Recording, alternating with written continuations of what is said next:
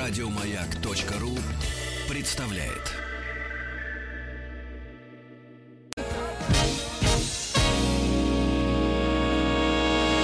Физики и лирики. Шоу Маргариты Митрофановой и Александра Пушного.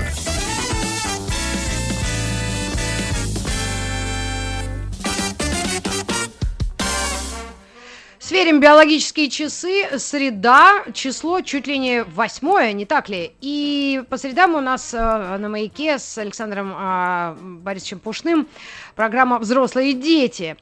Не так ли, Александр Борисович, вы с нами? Все верно, пока все сходится. Все верно. И у нас в гостях Константин Кунах, психолог, консультант, лектор проекта Level One, автор телеграм-канала «Страдай с толком», преподаватель и института, вот сейчас он мне поможет, Константин, в очередной раз, Института психотерапии и медицинской психологии имени Карвасарского. Итак, Константин, приветствуем вас, будем рады вас выслушать на тему нарциссизма. Мы решили, что это актуально для нынешних времен, и нужно эту тему раскрыть для наших слушателей. Здравствуйте, рад вас слышать. Простите, что я споткнулась на Карвасарском, но в следующий раз исправлю свою ошибку. Ничего. Да. Так, хорошо. Нарциссизм всегда актуальная тема. Мифу о нарциссе уже сколько лет. Можно и сейчас обсудить, почему бы и нет. Давайте напомним в Вологодской области миф о нарциссе. Значит, нарцисс – это некий бог, правильно? Или он сначала не был нарциссом? Просто смотрел на себя в зеркало? Он был простым смертным, если не изменять память. Просто он был проклят девушкой по имени Эхо. По-моему, она была какая-то мелкая богиня, что-то такое. В общем, вот, греческий... Он отверг ее любовь, она хотела только повторять его слова, поэтому эхоизм, сейчас есть такой термин, и он отверг ее любовь, и она его, по-моему, прокляла, и он влюбился в собственное отражение на поверхности воды. Да. И этот самый нарцисс, согласно легенде, увидел свое отражение в воде, влюбился в него, не мог оторваться от созерцания своей красоты и умер, превращен после смерти был в цветок нарцисс. Так и не успев завести себе аккаунт в Инстаграме. Бедный человек, что же он... Да, в отличие от современных нарциссов... дожил до наших дней, когда, мне кажется, это прекрасно, люди себя фотографируют, любуются и ставят себе лайки, между прочим. Да, Константин, так где вот эта граница? Где эта граница между тем, чтобы уважать себя и любить себя? И, может быть, наверное, там вот надо ее нащупать нам сегодня. Слушайте, отличный вопрос. Вопрос про границы терминов в психологии, он, как правило, решается следующим образом. Ее нет. Нет четко выраженной границы. Мы можем говорить о том, что начиная с определенных степеней выраженности нарциссических черт и в определенных культурах, и в определенных обстоятельствах эти черты становятся мешающими. То есть человек с одним и тем же уровнем нарциссизма, но там, в деревне каких-нибудь инуитов и на бирже Нью-Йорка будет иметь совершенно разный уровень адаптивности и будет по-разному жить. И тот уровень нарциссизма и эгоизма, и эгоцентризма, который уместен, например, в каких-нибудь кругах бизнес-молодежи в Москве, он совершенно неуместен там в деревне за Уралом. Поэтому говорить о том, в какой момент, где граница, за которой начинаются патологические черты, надо говорить в контексте определенной ситуации. Но ведь говорят, что есть особое нарциссическое расстройство личности. Может быть, поговорить о неких нормах, да, вот когда это действительно не вступает в противоречие с другими людьми, не нарушает их границ. И просто о характеристике этой личности, которую мы... Кстати, мы их все знаем по фамилиях. Я реально человек 8, минимум очень известных людей, и вот того, как они себя подают, как ведут. Я однажды, кстати, собственному психотерапевту умоляла, поскольку у меня были приятельские отношения, целый час я ей оплатила сеанс, чтобы она мне об одной девушке рассказала, что вообще с ней происходит. Потому что я не понимала, что это вообще за человек, почему она везде. Фамилию я не буду говорить, но, может быть, кто-нибудь догадается. Но мне доктор сказала, да, что это не... вообще это о другом человеке, это некорректно, неэтично, но я умоляла долго просила, и просто в общих чертах. Okay. Потому что это, человек очень на виду, и я просто не понимала, когда она возьмет отпуск вообще. Неужели она сама себе еще не надоела? Нет, пока нет. Нарциссы сами себе редко надоедают, это правда. Да. Смотрите, расстройство личности. Все равно... Давайте сначала разберемся с тем, что вообще такое расстройство личности, а потом уже нарциссическое. Значит, расстройство... Смотрите, личность — это... вообще, что такое личность? Много есть ответов, но в моей секте принято верить, что личность — это система отношений. То есть человек как личность проявляет себя в отношениях с окружающими. До тех пор, пока окружающих нет и личности. В этом смысле Маугли, настоящий Маугли, это не личность, потому что у него он не включен в систему социальных отношений. Так вот, расстройство личности – это отсутствие у этой личности гибкости. То есть мы в разных отношениях ведем себя по-разному. Вы с коллегами ведете себя одним способом, с друзьями другим, с родителями третьим и так далее. А человек с расстройством личности, он везде примерно одинаковый. Да? Это такая так называемая триада Ганушкина-Кербикова, константность, тотальность, дезадаптивность. То есть он всегда одинаковый, везде одинаковый, и это ему мешает. И это те три фактора, которые определяют расстройство личности. Угу. То есть нам всегда говорили наоборот, что ты должен быть таким, каким ты есть, какой ты в жизни, такой на работе, а оказывается, что все наоборот, смотри-ка.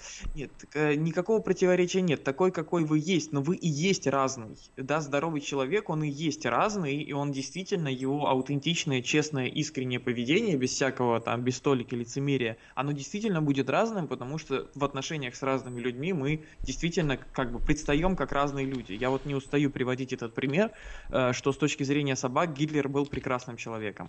С точки зрения евреев не очень. Ужас вообще. Да.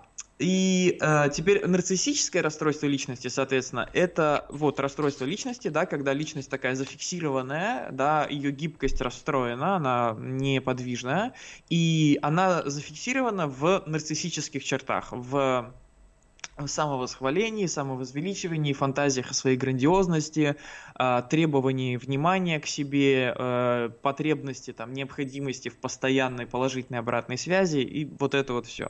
И, конечно, когда такие черты не просто превалируют, а зафиксированы, они не гибкие, естественно, это начинает приводить к проблемам в отношениях и в том числе в крайних формах к делинквентному поведению, к нарушению закона, к мошенничеству и так далее.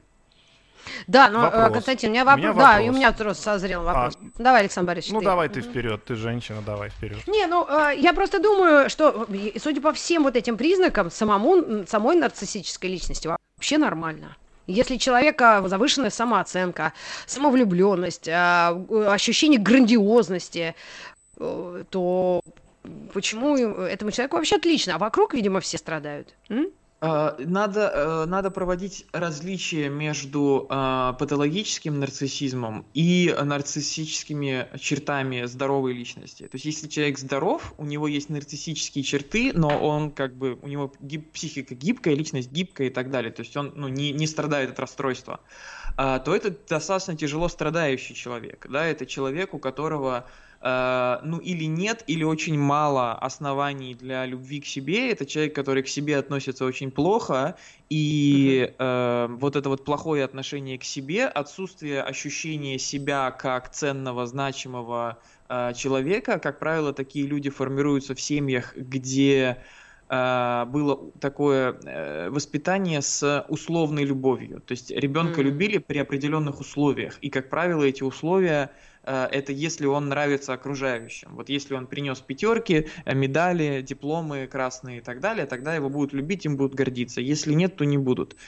И такой человек тяжело страдает, и его нарциссизм, есть такая фраза, что нарциссизм — это последнее прибежище истерика, что он мог бы, если он не сильно травмирован, он бы стал истерическим человеком, он бы устраивал, закатывал истерики и таким образом получал любовь от окружающих. А нарцисс — это в такой ситуации более тяжело травмированный человек, который даже любовь, заслуженную истериками, уже не воспринимает, и ему нужен постоянный ходящий поток поддержки, восхваления, возвеличивания, поглаживания и так далее, иначе он будет просто в агонии какой-то эмоциональной. А если это еще и девушка, и не очень, так скажем, по канонам классики красивая, то это вообще тяжело. Да, это тяжело. Вот. А патологический нарцисс, да, когда мы говорим именно о психике нарушенной, это человек, который не нуждается в том, чтобы чувствовать себя великим, а действительно чувствует себя таким. Тогда мы, да, действительно говорим, когда это сочетание особенно нарциссизма с другими расстройствами, да, с психопатией, да, вот так называемая темная триада, нарциссизм, макиавеллизм, психопатия, да, от этих людей страдают окружающие, а им самим с собой, в общем, норм, это правда. Да, Александр Борисович, вам слово. А у меня вопрос был вот какой, да. Вопрос такой, вы сказали, что нарциссизм — это то состояние, когда человек постоянно требует положительной обратной связи. Вопрос, а когда люди просто хотят фокусироваться на своей личности, не обязательно в положительном ключе, ну вы знаете наверняка такие примеры, когда приходит человек и хочет обсуждать только свою жизнь со своими друзьями, что у него все плохо, у него что-то не ладится, давайте все обсуждать меня, вот то, как у меня все происходит, когда говорят, ну там другой человек, у него есть свои проблемы, не-не-не, это неинтересно, вот про меня давайте, про меня, но не обязательно в положительном ключе. Это тоже нарциссизм или это другое заболевание? Ну, во-первых, не заболевание беру в кавычки сразу, понятно. Да, ну и понятно. Это может быть нарциссизмом, потому что нарциссы умеют любую обратную связь воспринимать как положительную, даже если их критиковать. Частая защита нарцисса — это воспринимать критику как форму зависти, как форму лести. Да, что он, если кто-то меня активно критикует, ну, по крайней мере, на меня обращают внимание, я для кого-то важен, это уже неплохо. Но это не обязательно нарциссизм. То, что вы сейчас описываете, это, ну, так называемый, как бы это эгоцентризм. Эгоцентризм свойственен нарциссам, но не только нарциссы бывают эгоцентричны. Не обязательно для этого быть нарциссом. Но эгоцентризм тоже мешает человеку в жизни? Конечно, да. Чем лучше человек понимает, что он не центр вселенной, чем лучше он в контакте с идеей о том, что вокруг него другие люди, обладающие собственной жизнью, своей свободой воли, своим мнением, своей картиной мира, тем он будет адаптивнее, успешнее, ну и счастливее в итоге. Конечно, в этом смысле эгоцентризм сильно мешает, но преодоление эгоцентризма – это, ну, некоторое усилие, и с детства мы все рождаемся эгоцентричными. Есть первое преодоление там, эгоцентризма – это кризис 3 лет, когда ребенок примерно понимает, что вокруг него живые люди, и он начинает проходить прикольный тест. Есть такой тест на успешное прохождение. Ребенку задают следующую загадку, что… Маша оставила там печеньки в тумбочке и ушла на работу, а в это время Вася переложил печеньки из тумбочки там, в шкаф. И Маша возвращается с работы, где она будет искать печеньки. Если ребенок еще не преодолел эгоцентризм, он будет говорить, что в шкафу, потому что ему непонятно, что Маша может чего-то не знать. Ему же это известно, он же центр вселенной. И если ему что-то известно, значит все вокруг должны это знать. А после преодоления этого кризиса он уже понимает, что у Маши, собственно, картина мира, и с ее точки зрения печеньки остались в тумбочке, они как бы никуда не делись. Вот. Интересно. Класс. Да, и взрослые люди, конечно, все преодолевают эгоцентризм на таком уровне, все осознают формально, что окружающие люди могут чего-то не знать, но вот эмоционально пережить, что я не единственный человек, у других такая же ценная, насыщенная, глубокая, разнообразная жизнь и мнение, как у меня, это не всем удается. Да, и, соответственно, человек, который болен или там... Да. Ой, господи, слово «болен», я удалю его из своего вокабуляра. Простите, пожалуйста. Человек, который страдает нарциссизмом, он должен... и у него должен отсутствовать полностью так называемый вот этот вот сопереживательный момент, да? То есть он не должен сопереживать и, как правило, не сопереживает другим людям. Ну, эмпатия та самая. Да, насчет полностью зависимости от степени выраженности, но у нарциссов плохо с эмпатией и сочувствием, это правда.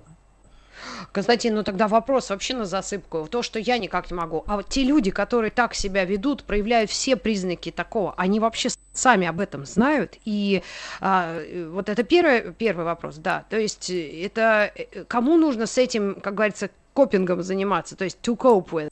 Да, то есть, если я правильно это слово употребила, то есть это все вокруг должны мучиться и смотреть на этого человека. Или этот человек, зная, что он такой, он еще и больше всех репрессирует и угнетает? Ну, как я продолжаю продвигать на этой передаче идею, что к психологу должен обращаться тот, кто страдает, вот кому захотелось обратиться к психологу, да, как кто хочет меньше страдать, тот пусть и идет. Но, значит, если мы говорим про непатологических нарциссов, как я уже сказал, это люди достаточно страдающие, и если они приходят к психологу, у них есть возможность сделать свою жизнь намного лучше.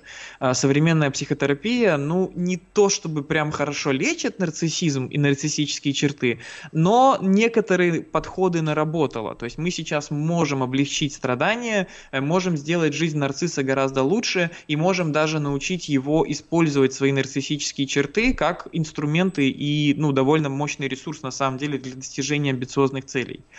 Если же мы говорим про вот такую темную форму, да, патологическую форму нарциссизма, там, с макиавеллизмом, с психопатией, то такие люди оказываются у психотерапевта, как правило, не по своей воле, как правило, это, ну, на Западе это предписание суда, там часто бывает, в России это... бывает связано, ну, если это подростки, то, опять же, там, ими могут заниматься социальные работники, всякие там педагоги и так далее. Взрослые люди почти не оказываются такие у психологов, им это не нужно, а вот те, кто от них пострадал, да, те, кто оказался с ними в отношениях, на работе с ними, пересекся или как-то, они часто оказываются у психологов, и их учат, как с такими людьми выстраивать границы, чтобы минимально травмироваться. Да, ситуация. То есть, я вот получается, говорю только о женщинах, которых я видела. Я мужчин никого не видела. Да, ой. Да, да. То есть поработать можно человеку, который дружит с нарциссом, да? И ему станет легче дружить с нарциссом, при этом не изменяя самого нарцисса. Я правильно понимаю?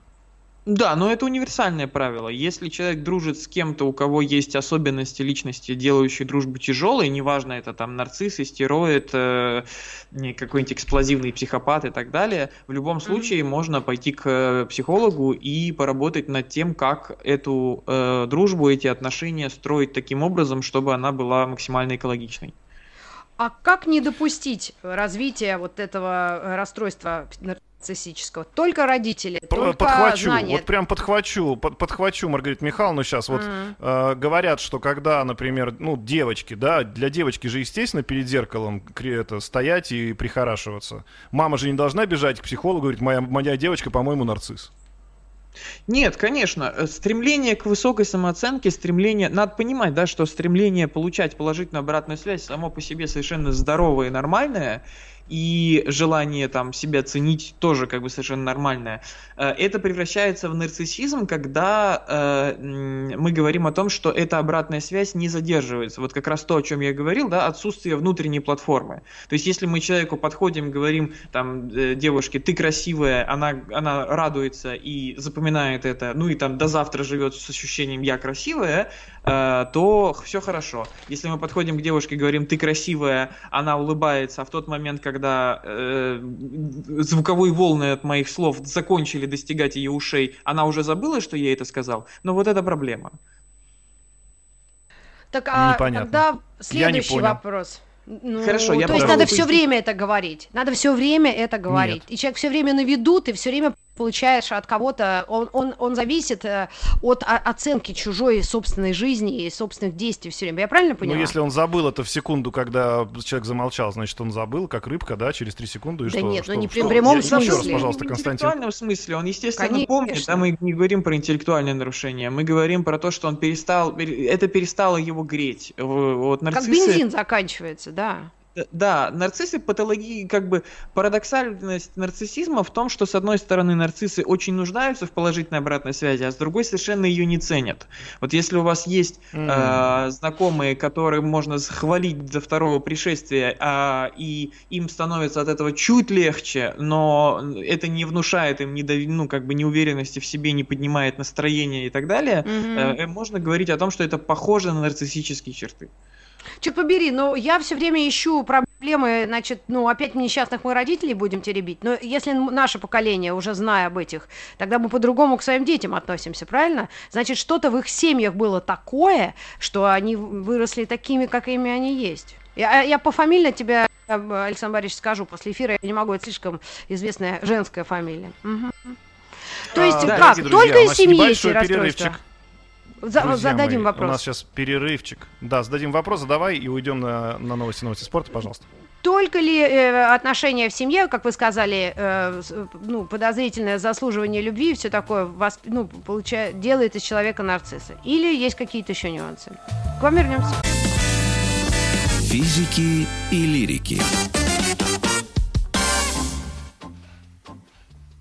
Продолжаем, друзья. Физики, лирики, да, Кунах, психолог. У нас в гостях. Да.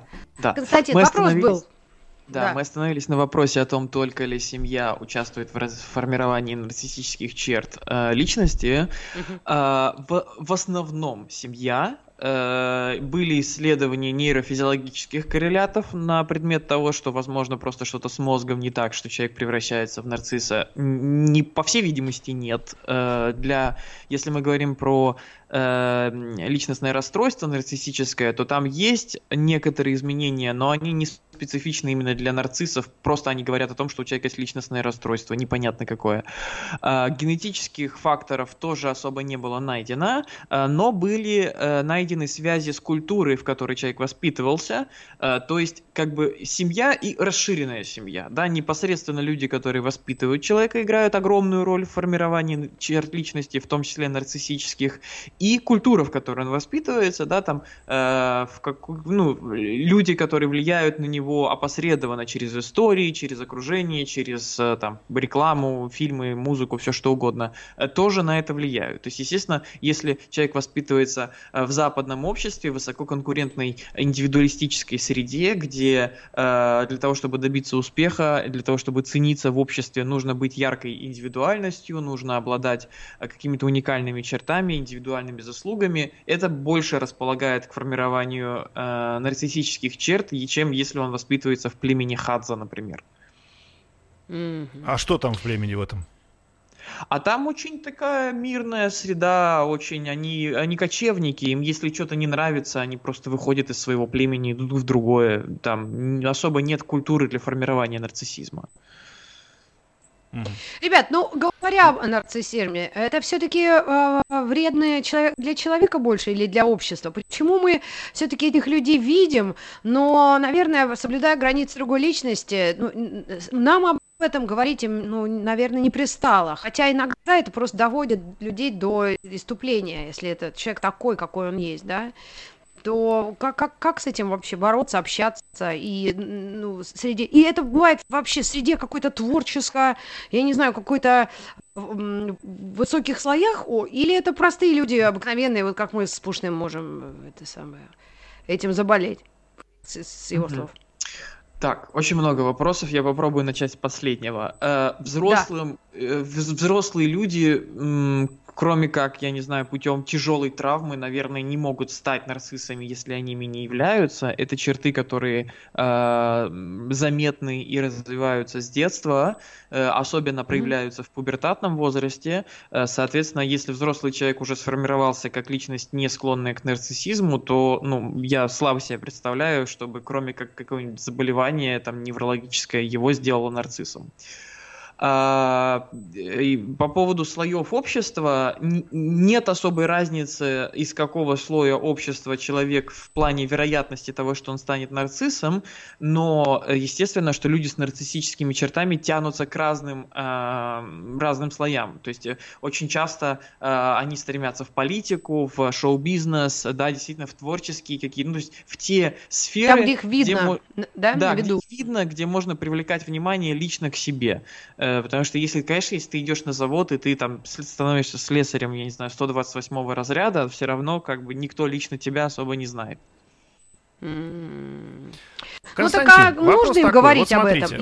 Подожди, Саш, я не досказал не на все мои многочисленные ответы. Хорошо, личность так, но нужно этим людям на это указывать. Говорить, ты человек, ты болен. Девочке этой. Или она сама об этом знает? Знает или не знает, я не знаю. Некоторые нарциссы в курсе своих особенностей, некоторые нет. Не обязательно. То есть они способны это осознавать, если замечают это, могут и не знать. Но надо говорить или не надо, естественно, зависит ищет от того, кто говорит, ему надо сообщить об этом или нет. Но единственное, что если вы обдумываете сказать кому-то, ты нарцисс с фантазией, что вы ему скажете, он схватится за голову и такой, ой, черт, да, я же нарцисс, пойдет и перестанет быть нарциссом, скорее нет. Хорошо, спасибо. У меня вопрос такой. Вот смотрите, аналогия, да, люди у нас живут в окружении бактерий и вирусов, да, вот недавно у нас коронавирус тут на планете появился. Люди живут в окружении вот этой агрессивной среды, болеют этим, потом у них вырабатывается иммунитет. А теперь посмотрим со стороны вот этого так называемого нарциссизма на то, что происходит вокруг нас. Мы жили, появились средства массовой вот этой информации, точнее средства связи, да, социальные сети и тот самый Instagram, про который я сегодня уже говорил. Он спровоцирует нарциссизм и вырабатывается ли иммунитет после того, как человек долго заболел своими себяшками, вырабатывается после этого иммунитет через какое-то время, вот вы говорили, что у нас даже у психики есть какой-то период, да, там, по-моему, 9 месяцев, когда она адаптируется. Или нет, или этот Инстаграм, он провоцирует это до такой степени, что люди все немножко начинают присматриваться к себе в зеркале. Ну, я бы не говорил об Инстаграме или социальных сетях как о провокаторе, да, о том, что провоцирует. Естественно, это среда, которая дает возможность. То есть, если мы говорим не о патологических чертах, да, не о расстройстве, там, конечно, если мы говорим про расстройство личности, там человек не выбирает, и оно как бы либо есть, либо нет. Но если мы говорим про черты личности все-таки здоровой, пусть и нарциссической, то ну, в какой-то момент человек, ну там, вольно или невольно, сознательно или бессознательно, выбирал скорее какие черты развивать. И если у него был Инстаграм, была возможность развивать нарциссические черты, и это приносило ему выгоды какие-то, да, это становилось адаптивной формой поведения, то есть я там, особенно девушки там современные какие-нибудь фотографируют себя 10 тысяч раз, получают, я не знаю, контракты на рекламу и так далее, то, естественно, эти черты развивались. Естественно, опять же, если мы говорим про другую культуру, если мы представим себе каких-нибудь инуитов, которые пасут оленей, там не очень много пространства просто для того, чтобы развивать нарциссические черты. У них один аккаунт на всех. Да, вот. И поэтому просто можно об этом говорить как о, ну, допустим, физической черте, например. Да, есть люди, которые предрасположены к тому, чтобы быстро бегать, но если ты живешь в болотах, там особо не побегаешь. А если ты живешь в саваннах, ну вот там есть где развернуться. То есть все эти социальные сети, Инстаграмы, Фейсбуки, вообще, в принципе, интернет, вся современная культура, это скорее просто возможность реализовать эти черты больше, чем провокатор. Ну хорошо, но вот человек их реализовал. А дальше, например, мама смотрит на дочку, у дочки Инстаграм, она там делает по 10 постов в день, себя так и так и так фотографирует и считает, значит, по пальчикам, сколько у нее лайков. Мама должна начинать беспокоиться или перебеситься и потом будет чем-то другим заниматься и поймет, что ее внешность не самое главное в ее жизни и не то, что нужно на показ выставлять. Это, конечно, прекрасно, что девушка хорошо к себе относится внешне, да, но надо же еще чего-то представлять из себя, кроме лица и остального. Слушайте, я не видел пока исследований, которые говорят о том, в какой момент надо начинать бить тревогу, но я думаю, что здесь применим тот же критерий, который применяется к определению степени патологичности сексуальных фетишей, да, потому что есть фетиши, да, которые, ну, естественные, нормальные, пожалуйста, если это как бы вкусовщина, а есть патологические, да, нарушения сексуального влечения. Как они определяются? Они определяются по эксклюзивности.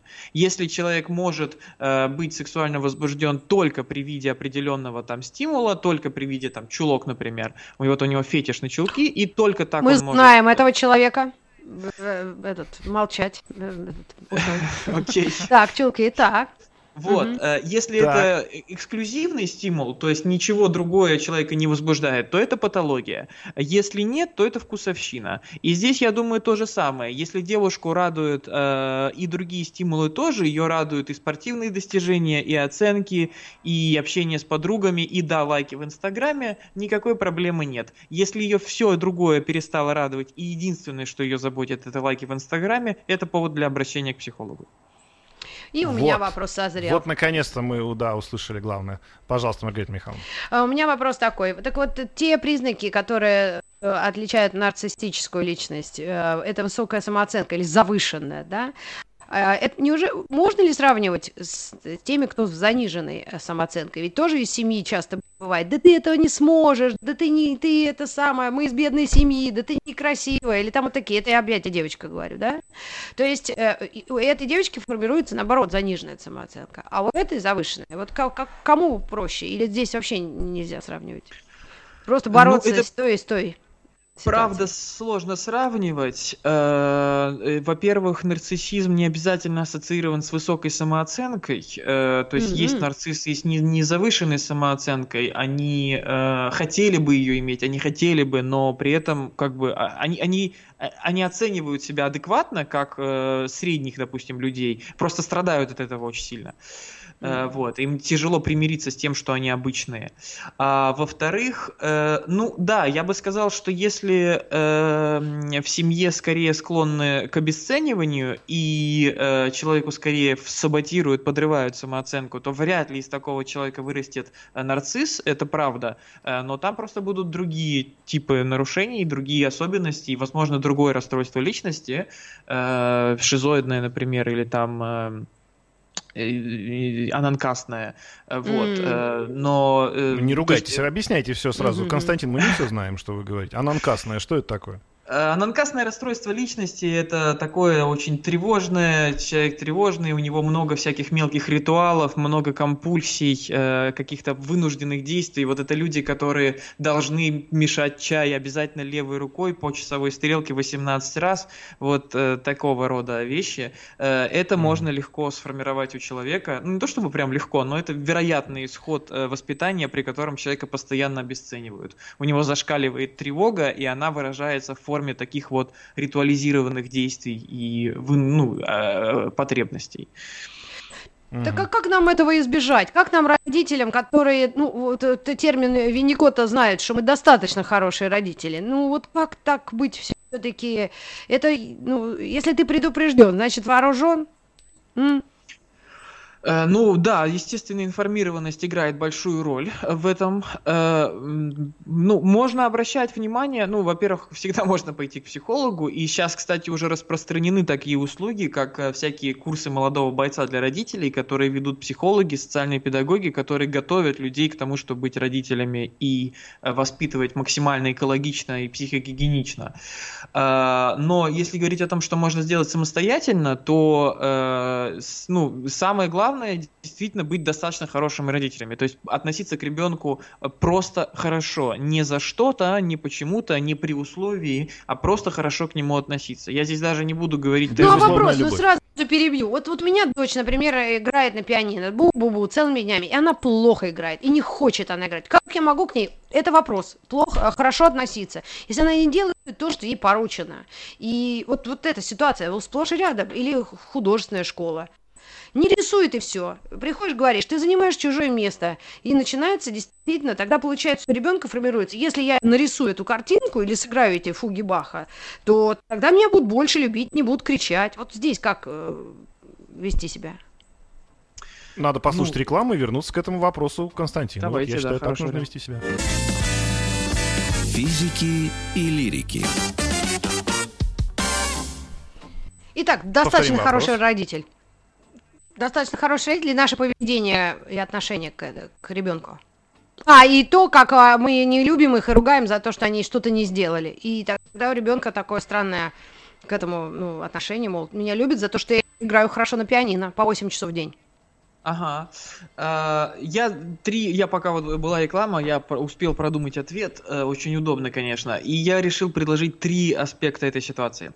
Во-первых, есть прекрасная книжка «Не рычите на собаку». Это книжка про вообще дрессировку, но она очень хорошо заходит и для воспитания, и для, в принципе, формирования любых поведенческих паттернов у людей вокруг себя, в том числе у детей.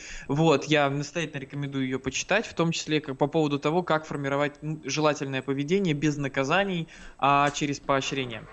Во-вторых, важно определиться с тем, а ребенку это зачем. Ну, то есть вы хотите от него, чтобы он там играл в фуги Баха или мыл дом, или получал пятерки, но вопрос в том, зачем это ребенку. Рисовал картины. Что-что? Ну, рисовал картины, стал архитектором, вот, например, так. Да. Вопрос в том, зачем это ребенку, насколько это соотносится с его целями, и вообще было ли произведено какое-то соотнесение, был ли какой-то контракт на подобного рода программу действий, или он вообще не понимает, зачем ему это, не хочет этого делать, потому что если он не хочет и не понимает, то вполне как бы объяснимо и продуктивность такая, и отношения. И третье – это контракт, да, очень важно, что даже если ребенок чего-то не хочет, вы просто ставите его перед фактом, что вот перед тобой стоит такая задача, ты ее делаешь, важно очертить четко, чтобы были проговоренные, однозначные, заведомо известные, прозрачные границы поощрения и наказания, что вот ты там не сыграл фуги Баха или там 5 раз ошибся в своей игре, вот такое наказание, все, вот это наказание там реализовано, допустим, там без телевизора сегодня или там без компьютера. И все, за рамками этого наказания негатива не должно быть, нет повода там, и не должно быть агрессии, обид, расстройств, всеми манипуляции разочарованиями, знаешь, ты меня так разочаровываешь, вот. Ну хорошо, ну не выполнила то, что получила свое наказание, все по-честному, да, как договорились. Если это вот так упорядочить, если будет четкий контракт, ребенок будет понимать, что от него ждут, что произойдет, если он эти ожидания не выполнит, если будет соотнесение с его целями, его желаниями, и если весь этот процесс будет организован с учетом современных знаний по поведенческой психологии, которые можно почерпнуть из вот вышеупомянутой книги «Не рычите на собаку» Карен Прайр, то значительно улучшится контакт с ребенком и экологичность воспитания. Ну, поняла, но дети в основном все равно отказываются делать то, что их заставляешь делать. Этот контракт с ребенком, я даже не представляю, что должен быть за ребенок, который будет так вот так обстоятельно этот контракт обдумывать, обсуждать и подписывать. Образно, конечно. Не обязательно, чтобы он его обдумывал. Контракт — это не обязательно результат согласований, просто это то, хотя бы что предъявляется. Да? Вот, допустим, приходит, допустим, ко мне на индивидуальную терапию человек, и мы с ним договариваемся, что он пропускает сессию, не предупредив меня, он ее оплачивает. Да, я на него не обижаюсь за это, я не расстраиваюсь, я не говорю, вы меня так разочаровали тем, что не пришли, я, значит, очень грустил без вас. Никаких наказаний сверх этого не будет. Вот как мы договорились, так договорились. Если такой контракт не устраивает, ну, спасибо, до свидания. Понятно. Ну ладно, попробуем. Хотим, чтобы все были хороши и счастливы, а мы достаточно хорошие родители. У меня такой вопрос, Константин, к вам. Вот смотрите, я сам себе придумал, не знаю, правда это или нет, но мне очень нравится формулировка, что кризис среднего возраста — это кризис всего среднего в тебе. Когда ты вырастаешь до 40-45 лет, и вдруг понимаешь, что ты не Моцарт, не Пушкин, в общем-то, такой средний нормальный человек, но, может быть, в чем-то талантливый. Надо ли в этом случае, когда люди, ну, я знаю очень многих людей, которые начинают по этому поводу в депрессию впадать, в кавычках в депрессию, да, и надо ли им немножечко насыпать нарциссизма на мозг, чтобы сказать, да нет, слушай, ты нормальный парень, все у тебя, в принципе, получается, ты же неплохой, у тебя семья, дети там, они не голодают, ты жену не бьешь, уже нормально. То есть как-то может ли нарциссизм иногда быть в качестве такого легкого лекарства?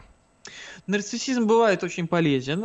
Умеренный, здоровый нарциссизм может быть очень полезен и для выхода из кризисов, действительно, и для достижения амбициозных целей. То есть в основном человеку ставить высокую себе планку и выдерживать напряжение, не связанное с движением к ней, помогают именно нарциссические черты, так что нарциссизм — это не всегда плохо. Но поддерживать человека в кризисе, если он страдает, у кого-то кризис пусть будет так среднего возраста, и он страдает от того, что он весь из себя средний, прийти, поддержать его, напомнить о его достижениях и так далее, это даже не про нарциссизм, это обычная человеческая поддержка, да, и выражение хорошего отношения. Естественно, это поможет и будет полезно, и следует так делать, если у вас есть действительно желание поддержать человека. А нарциссизм и эгоизм — это близнецы-братья? Нет. Безусловно, нарциссы весьма эгоистичны, но эгоизм гораздо более широкое понятие, и мы все в большей или меньшей степени эгоисты. Вопрос только в том, насколько мы это осознаем и насколько косвенными способами мы удовлетворяем свои потребности. То есть даже когда мы делаем там добро другому, мы все равно это делаем из соображений того, что нам будет от этого приятно. Вот, то есть это все равно в основе своей эгоистичная потребность. Вопрос только в том, насколько это делается экологично и насколько сложными инструментами мы пользуемся. Или мы просто берем и втупую отбираем у других людей то, что нам нужно. Вот и все. Да, я ему скажу: «Эй, Валикджан, привет!» Он говорит: «Как ты меня нашел?» Тогда ему будет приятно. Ему будет приятно, я буду чувствовать, что ему приятно, мне тоже будет приятно. А когда мне будет приятно, я тебя так довезу, что тебе тоже будет приятно. Ну, это же, друзья, не совсем эгоизм, это же просто классика жизни. Спасибо огромное вам, Константин. Спасибо. С вами так интересно. И люди наши пишут, что вы очень хороший человек. И прям пишет, что ой, как интересно было вас слушать. Константин Кунах у нас был в гостях. Психолог-консультант, лектор проекта Level One, автор телеграм-канала «Страдай с толком». Посмотрите, пожалуйста, телеграм-канал. Очень много полезной, интересной информации, но иногда не всегда понятной, Константин. Все-таки терминология иногда бывает сложная, приходится перечитывать по нескольку раз, но кто ищет, тот что-то знает. Спасибо вам. Спасибо. И до новых встреч в эфире. Я учту. Еще больше подкастов на радиомаяк.ру.